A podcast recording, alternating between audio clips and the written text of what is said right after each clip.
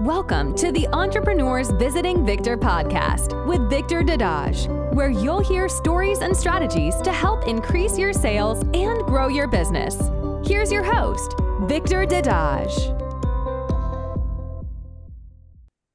All right, welcome to Entrepreneurs Visiting Victor. I'm your host, Victor Dadage. I hope you're having an amazing day. Today we have an awesome guest. He is a certified plan- financial planner and is an Ivy League educated real estate entrepreneur and coach.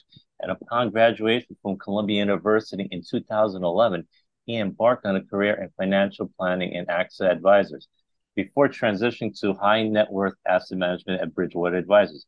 And then in 2015, he launched his own real estate development company in his hometown of Philadelphia and has since gone on to gut renovate over 300 plus rental properties across the country using the BRRRR strategy. He is raising his sons, Brian III and Tomas, in the Bronx with his wife, Zila. 24 uh, 7 Cash Flow University was founded by him to teach students how to create passive income and escape their 9 to 5 job. Through his 100 Key Dollars Masterclass, he teaches students how to full gut renovate, acquire, and stabilize cash flow, cash flowing rental property portfolios. The course contains his proven methods that allowed him to scale his operation from one deal to over 100 properties per year. Most 100 Key Dollar Masterclass students that implement his strategies are able to retire themselves from their day jobs within 12 to 36 months. So let's welcome Brian Grimes. How you doing today, Brian? Good, good. Thanks for having me. It's great to have you on. So, Brian, I'd like to get started. Ask you to uh, please share your story. How did you wind up becoming an entrepreneur? Well, I think it was really a combination of just you know growing up under you know two entrepreneurial parents. Uh, both of my parents have been in entrepreneurial roles uh, for their uh, essentially entire careers. So you know, growing up, I knew that uh, if I was going to work, um, you know, I, I, grew up as a basketball guy, so definitely wanted to play professionally. But uh, after several injuries and and that not kind of panning out, I knew that I wanted to be my own boss and kind of do my own thing. So I got straight into financial planning out of uh, Columbia University because I wanted to control my own schedule. That resulted in me, you know, being 100% commission, kind of eating what I killed uh, there. So uh, learning the ropes, cold calling, kind of doing all that hardcore commission sales stuff, and it um, ultimately led to me just saving all my money and putting it into real estate. You know, another entrepreneurial uh, position. No, so, so it seems like it's, it's been in your blood because you got it from both your parents who are both entrepreneurs. And uh, so you did a number of different things. First, you wanted to be a basketball player, uh, big basketball fan. So it's good to hear. And then, unfortunately, because of several injuries, uh, it derailed your desire to be a professional basketball player. But you always knew you wanted to be your own boss. So basically, you you did financial planning while studying at Columbia University. You did that for a number of years before uh, transitioning into uh, real estate. Now, could you talk about your early career in financial planning and how that influenced everything uh, up to what you were doing today? Yeah, I mean, when when you're in financial planning, it's a really interesting field to be in when you're a young guy because you get to see the final result of people's financial decisions. So I remember um, when I was doing a stint of uh, Medicare sales in particular, uh, particular, I was running in and out of like you know old retirement homes and um, seeing people from all these different walks of life. Some people who were well off and were maybe in that top five percent of wealth, and then people who are you know just getting by paycheck to paycheck or living off of the government uh, checks that they were given and um, it, it kind of just shapes your mindset of who you want to be. You can kind of see if I don't my financial act together, I'm going to end up here. And if you don't want to be there, uh, you know, you know, you better get into action and, and get into something like real estate that can build cash flow, break you free from the nine to five, give you generational wealth and, and some of these different benefits um, that are out there. So it definitely shapes your mindset, but it also makes you, it gives you what they call rhino skin, because in order to be successful, in that industry, which has a, a 10% retention rating. Uh, so, you know, 90% of the people fail out. You have to be thick skinned. You have to cold call. You have to face adversity and possible failure from essentially day one in your early 20s. Um, I've watched multiple people just fail out of that business. So it uh, it definitely shapes you as an entrepreneur. The the guys who were uh, there who are a little bit older than me and who had done it for you know 20 to 30 years they would just say, look, if you stop doing this, whatever you do next, you're going to be hyper successful because of this experience. And, and that has been 100% true. Wow, no, that's pretty uh pretty cool. Thanks for sharing that. So uh yeah, so you mentioned that you saw the final result of people's decisions. So you saw people from all walks of life, some that were really, really successful and some that were struggling paycheck to paycheck. So you saw all kinds of uh people and then it made you think uh, deeply saying, you know, if, you know, I got to think about how how do I want to handle my future because I could either be like these people that are struggling, which I don't want, or I could be more like these people that are successful. So I guess that's one of the reasons why down the road you eventually venture into real estate because one of the things, as you mentioned, it gives you cash flow. And um, and you also mentioned, and it's pretty interesting because yeah, in in, men, in this is one of the fields where you do have to have thick skin, or as you call it, rhino skin, because you have to cold call people, and when you're cold calling people, you never know what kind of response you're gonna get from people because Yeah. uh, especially if, if they woke up on the wrong side of the bed that morning, they're like, Oh yeah. they're gonna say all kinds of things to you, and you just can't take it personally. So if you can if you can learn to deal with that for a year or two or three, you know, like you say, you're dealing with adversity, and have, if you can overcome that adversity, it can make you a stronger person. And and you said there's a ninety percent failure. It's only about ten percent of people uh, in the financial planning industry actually survive after a number of years. So if you can overcome that adversity, you could handle pretty much anything. Um, that you know you venture into. And I, am sure that's been the case in real estate because you overcame you overcame so much adversity when you do financial planning. Is um, now dealing with real estate, you know, you obviously you still got to deal with some adversity, but I'm sure it's it's not as bad as it was in financial planning. Is that correct? I, I mean, it, it's tough to say because with real estate, you're dealing with it as well. And you'll have, you know, scam contractors who are going to run off with 40 Mm. grand on your projects. And you're dealing with city inspectors who uh, have a superiority complex and want to shut down your project and, you know, do things that they don't have to do.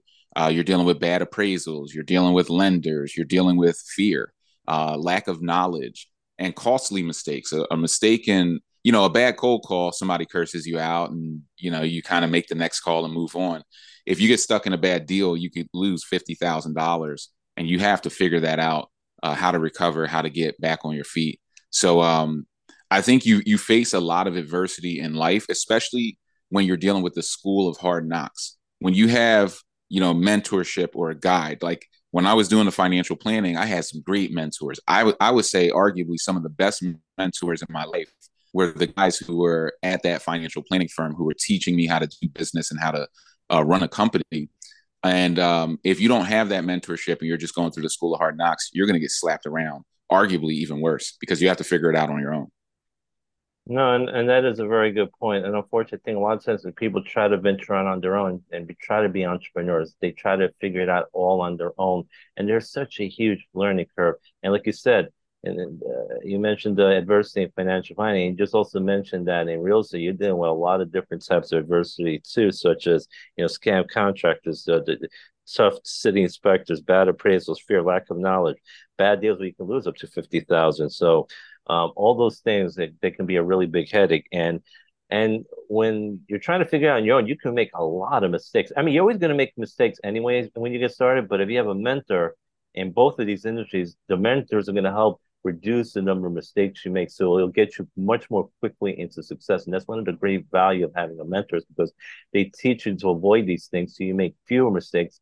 And because if you try to figure out your own, you're going to get so frustrated. You know, a lot of times you're just going to give up because you say this doesn't work. But the mentor says Yeah. it does. You just do this instead of doing that. Is that correct? That is, that is correct. And um, like for instance, when I was working at the financial planning firm, I had my, one of my mentors. He says, "Brian, um, you're great at phone calls. You're great at calling, but where do you make the most money?" And I said, "Well, I, I guess at the meeting when you're closing business." He said, "Exactly. So what you need to do is hire an assistant to make those phone calls and schedule those appointments for you." And at the time, I mean, I'm living paycheck to paycheck. I'm on commission. I say, "Well, I can't afford an assistant." He says, "You know when you get an assistant?" I said, "When?" Before you think you can afford it.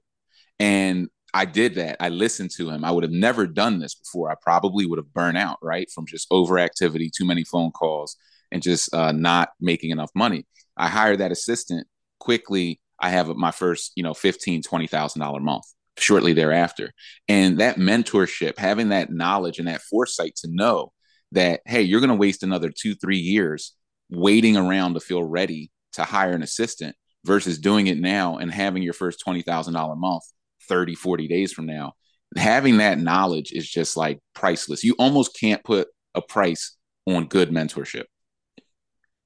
No, and that's that's a great example that you shared. You know, one of your mentors at your financial planning firm, he told you, "Hey, Brian, you know, you're really great at phone calls, and that's great. But what where do you make most money?" He said meetings, and so you, he wanted you to focus on meetings. He said, "Get yourself an assistant." But you're like, "I'm not sure if I can afford one." But he says that's the time to get is when you think you can't afford one, and that's the most opportune time. And then once you you finally say, "All right, I'll get the assistant," you had a fifteen to twenty thousand dollar month, and everything just continued, you know, to go up after that. And that's the thing, because it allows you to scale up. And people understand. And to me, if you try to do everything, you're going to get overwhelmed, and you're doing a lot of things that are not really money producing activities. Um, having the AA, you know, the assistant do that allows you to focus on the things that will make you the money. And there's a saying one of my mentors told me says, if you don't have an assistant, then you are an assistant. I like that actually. yeah. So yeah, so doing those things, you, you just focus on the things you're really good at, and as a result, that allows you to start making more money and allows you to scale up more and more. So that just that one little tip from your mentor just totally changed your career, and and you just started making a lot more money. So for those of you who don't have a mentor and uh, think about whether you should get one, just that one tip Brian just gave about how his career changed from what his mentor told him tells you, you know, you should really look into getting a mentor. So um, now let's get into um, you know. So you shared your financial planning career. Now let's go into real estate. So uh, what were the reasons you got into real estate? I guess one was cash, which you mentioned earlier. Were there other reasons why you wanted to do real estate? I think uh, I, I, always viewed real estate as one of those uh, unregulated industries as well. Like when you're doing financial planning and you're a licensed insurance agent and you're licensed this, you're dealing with all these regulatory uh, bodies that are, are going to hinder your ability to market yourself. They're going to kind of hold you down a bit, and then you're paying all these fees and renewal fees, renewal certs. It's it's okay, but real estate is kind of one of those pure industries where you can get in. You don't need a license to be a real estate investor. You just need the knowledge, uh, just that know-how, a little bit of capital. Maybe you you can even invest uh, these days with strategies that don't require you know tons of cash or really even any credit, like creative financing strategies.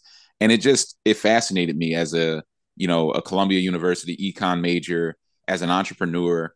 I knew that most millionaires you know in the world were made through real estate.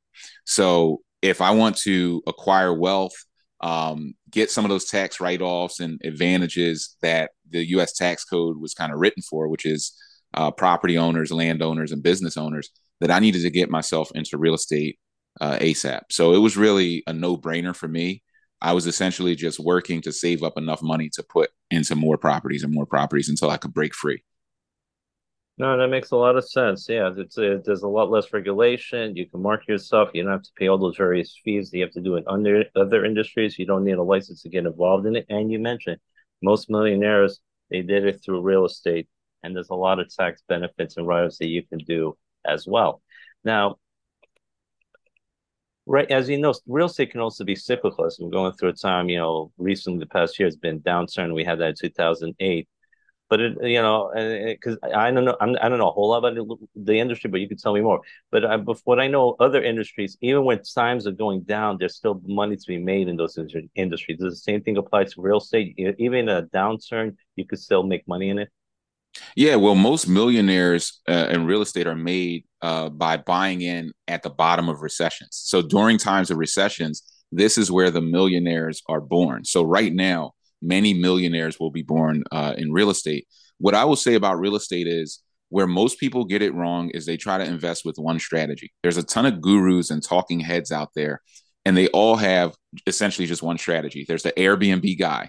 Uh, everything's all about Airbnb, and that's the only way to go. And then you'll have the um, buy and hold guy. You'll have the buy and flip guy. You'll have the tax credit guy. You'll have the guy who's the, just the land deal guy. Whoever controls the dirt controls the deal. You'll have all these different sayings, but because the industry is cyclical, you actually need multiple investment strategies, which is why when I'm doing like my mentorship program for my people, I'm teaching six core strategies how to buy and flip, buy and hold, do creative financing, which is investing with no cash or credit, how to go to the sheriff sales, tax sales, and buy properties from uh, motivated sellers, people in pre foreclosure.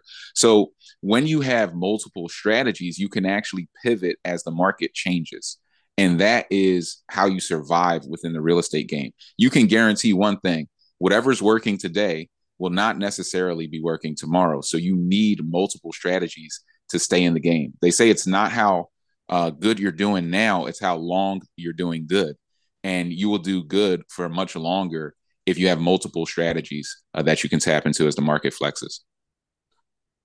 No, no, that's some really good advice there. You know, uh, but right now, uh, yeah, don't use just one strategy, and one strategy that may work now may not work a year from now because the cyclical things change, and uh, so you need to have multiple strategies. And you say you teach your students six core strategies, so so that's good, so you can know now there's six core strategies, so they do it at different times. Are, are are there times like certain years maybe you can do two or three different strategies? Maybe one region you can use one, like say the southeast versus the western U.S. You do another strategy. Does it does it work that way sometimes? Definitely, I would say at, at all times out of the core six, you can do at least two to three. And what you'll find is um, there are some years where you could do five or all six, right? They're all profitable because the market is essentially just trending up. But what you'll also find is that you're out of a six core uh, strategy package, two or three are going to resonate with who you are. It's very important to pick strategies that match your personal brand, who you are. That could be buy and flipping because you're not really into holding properties long term. Uh, maybe you're in a priced out market and you want multifamily assets, but you live in California, you live in New York, and it's too expensive, or the landlord tenant laws aren't favorable there. So then you need to do that strategy out of town, investing in more affordable markets. So there's different skill sets that you need to learn. So even a strategy that doesn't work in your micro market, because real estate is a micro local market, that same strategy may work in another market across the country. So you need to have another skill set, which is how to invest out of town. So there's just multiple wrinkles to this game, which is why having the right guidance is so key. It can truly unlock your profitability. No, I agree. That makes sense. So one strategy that you're doing now, um, it maybe doesn't work in your local area, but you could try it in a different area. And you know, also something that's in tune with the kind of brand you have. Like maybe you like to flip houses. So yeah, so those are definitely things things to keep in mind. I guess you just got to be flexible because I think, like you said, if you're just an Airbnb guy or a land deal guy, a tax rate guy, uh, you can you can lose out on a lot of good deals because you just focus on one thing. So you definitely need to be flexible. Now, is it? Would you say it's also a good idea to network with a lot of other successful real estate agents who are doing different things? Do you think networking is really uh, useful in this industry? Networking can be useful to a degree. I think um, you know having good relationships is not bad. I don't know that you necessarily need to be networked with a bunch of agents, but um, knowing a bunch of you know lenders, having multiple lenders, you need to have at least three lenders uh, to be successful in this game because one lender could get shut down, one lender could stop taking business. You want to always have multiple options. You want to uh, definitely connect with wholesalers and people who can source off market deals.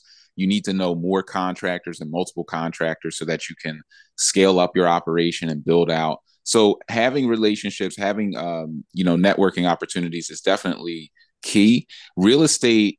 Uh, the advice I'll give is real estate is a team sport so in order to build a hundred houses in a year, you have to play team sports. You have to have a lot of different relationships and leverage and architects and engineers and permit expediters and all these different professionals. But ownership of real estate is a solo sport. It's like tennis or golf. You want to own your real estate by yourself. You want to be the shot caller, make all the decisions because once you partner up at that ownership level, now you are not only dealing with real estate, you're dealing with personalities, people management, and other drama that can distract you from even making the money. So um, yeah, that that's that's what I'll say about that. All right, now that makes sense. So yeah, definitely build a lot of relationships with lenders, wholesalers, and contractors. So relationships are very important there. And you know, setting up the real estate team store, but ownership is a solo job. You don't want to be pouring out with too many people because there can be a bunch of different headaches uh, involved in that. Now, for those that are like interested in learning, trying to get learn more about real estate, and they're saying, "Yeah, I've heard it's good," and uh, but they don't know anything. What would you recommend to a newbie who wants to get started in real estate? What are things they should consider doing, and things they should probably avoid? They should consider mentorship first. I I always tell people because uh, people come to me, they say, "Brian, I got five grand saved. I got ten grand saved. What should I invest in?" I say, "Well, you." You should invest in you, your knowledge first before you go out and invest in real estate because real estate is a big boy game. If one mistake could cost you forty, fifty thousand dollars, and you don't need to go through that pain trying to figure this out on your own when somebody else has already lost half a million or a million dollars and has put all of that knowledge and those lessons into a dedicated course or mentorship program for you. So I would say to explore, try to find the right fit of a mentor prior to engaging in real estate investing to get the best value for your money. So uh, that's step one. Um, you can definitely tap into different resources, free, you know, YouTube platforms. Like I have a YouTube channel, Brian Loves Cash Flow. You can always tap in there, and there's a ton of knowledge, like hundreds of hours of just content dedicated to education on on real estate and how to get started as a new investor. So just tapping into some free content, but also looking for that right fit of a mentor, I think will save you hundreds of thousands of dollars, like long term. All right, that makes sense. So uh, basically, and I agree to get the mentorship because this person's made the mistake. So you you know you want to avoid making a forty thousand dollar mistake. Invest in the mentor. The mentor he'll make sure that you avoid that. And like I said, there's also free resources out there like like YouTube channel. So you you know so maybe you want to do that before you start investing in the mentor. So you can do that first and then invest in the mentor. Now I think I already know the answer to this, but uh, some people say real estate or the stock market. What is better? So what would you say? I I would answer that to say what is easier. So is it easier to navigate the stock market when there's millions, maybe billions of stocks and securities and derivatives um, that are, you know, all paper-based assets where you have limited visibility behind the veil of the actual management of these companies versus if you go into a major city maybe there are 2000 properties listed on the market for sale at any given time which means you could look and evaluate every one of those 2000 properties you could look at that online in about two weeks. And then you'd have a full scope of what the value of the real estate in that city is. And if there are any assets that are mispriced that you can capitalize on. So I would argue that mastering the real estate game as an investor is a lot easier. There's a lot more tax benefits and tax write offs, and there's more immediate cash flow in real estate. Uh, multiple ways to make money with appreciation tax write-offs, ghost depreciation, and cash flow. Uh, I, to me, real estate is just an easier, better wealth building asset. If I thought the stock market was better, I just go do that, right? But I can't find anything that beats uh, real estate in terms of appreciation, depreciation, tax write-offs, and cash flow. Uh, it, it's just the ultimate trifecta. No, thanks for sharing that because I know there are a lot of people there that look at both and they're saying, you know, which one is better? Because some people think stocks, some people real estate. You gave your viewpoint and you mentioned some of the benefits, more tax benefits, more cash flow, appreciation, depreciation, and it's just it's just easier to make money in it. And there's a lot. I think sometimes I think with the stock market, you also have to like when you're investing, you also have to deal against the institutions which have a lot of the money in it. And whatever yeah. they go, they, they have a much bigger effect on the market than your investment. So um, that that can be a tricky thing to handle as well in, in terms of dealing with the stock market. Now, some people like always wonder because we hear about you know getting stuff you know no money down. Is it is it possible to invest in real estate without cash or credit at all? It's a hundred percent possible. I would say you you need a really good teacher to show you how to do it, um, because it can come off as very complex. But the overall strategy uh, behind that is just helping people. It's just coming up with win-win scenarios. If somebody's in uh, foreclosure, there are two million successful foreclosures in America every year. People are getting foreclosed on. So if you can come to somebody who's in that process and give them a creative solution to get out of foreclosure, they they may deed over the property for a dollar just to get out of the foreclosure and you can control that asset through the deed correct the existing debt on the property and reposition that asset to somebody who wants to rent to own or do some other type of uh, exit strategy with that property and create a win-win scenario for you uh, the person who was in foreclosure and the person who wants to rent to own. That would be like a subject to type of a structure of a deal. There are definitely ways to acquire assets. I have mentees right now who are acquiring assets uh, without cash or credit, um, you know, all over the country with these creative financing strategies. And these aren't new strategies. I'm not inventing them. They there's nothing new under the sun, but these strategies have been around forever. Essentially, it's just a matter of learning about them and then learning how to help people and getting in front of those people who need your help. Oh, no, thanks, Shannon. You gave that really good example foreclosure. So, you know, one person trying to get out of foreclosure, so you might be able to get a really small amount, like for a dollar or two, but you help them get out of foreclosure, and you also help the person renting the home. So, like, they're like everyone's winning in that situation. So that's definitely, definitely yeah. a really good example. So one other question I have is because, as you know, uh, in many neighborhoods, you know, a lot of play the prices of real estate has gone really high. So now, how is there a way to you know get through? You know, some people call this the affordable housing crisis. Yeah, um, I, I would say the way to combat the way I've been combating the affordable housing crisis is through co-living. So um, what I'll do is I'll take properties and and I'm a full gut renovation specialist to a degree. I've done over 300 full gut jobs uh, over the last decade. What I'll do is I'll take a single family starter home, like a three bed, one bath, and I'll gut renovate it into three master suites, three beds, three baths. The only way to get to to the uh, bathroom is through the bedroom.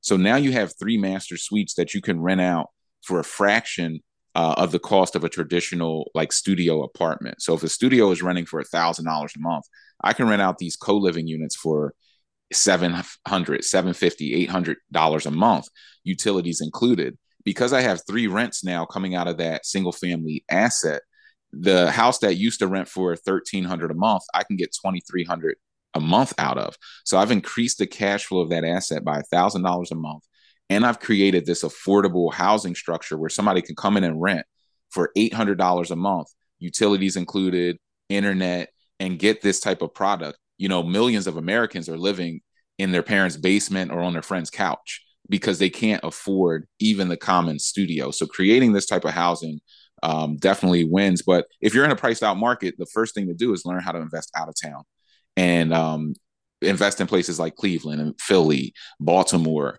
Delaware, and some of these more affordable markets where your money goes further. Because if you can take the value you would have put into one property and spread it across five, you now have 5x the properties that can cash flow you, appreciate, give you tax write offs, and do all these wonderful things.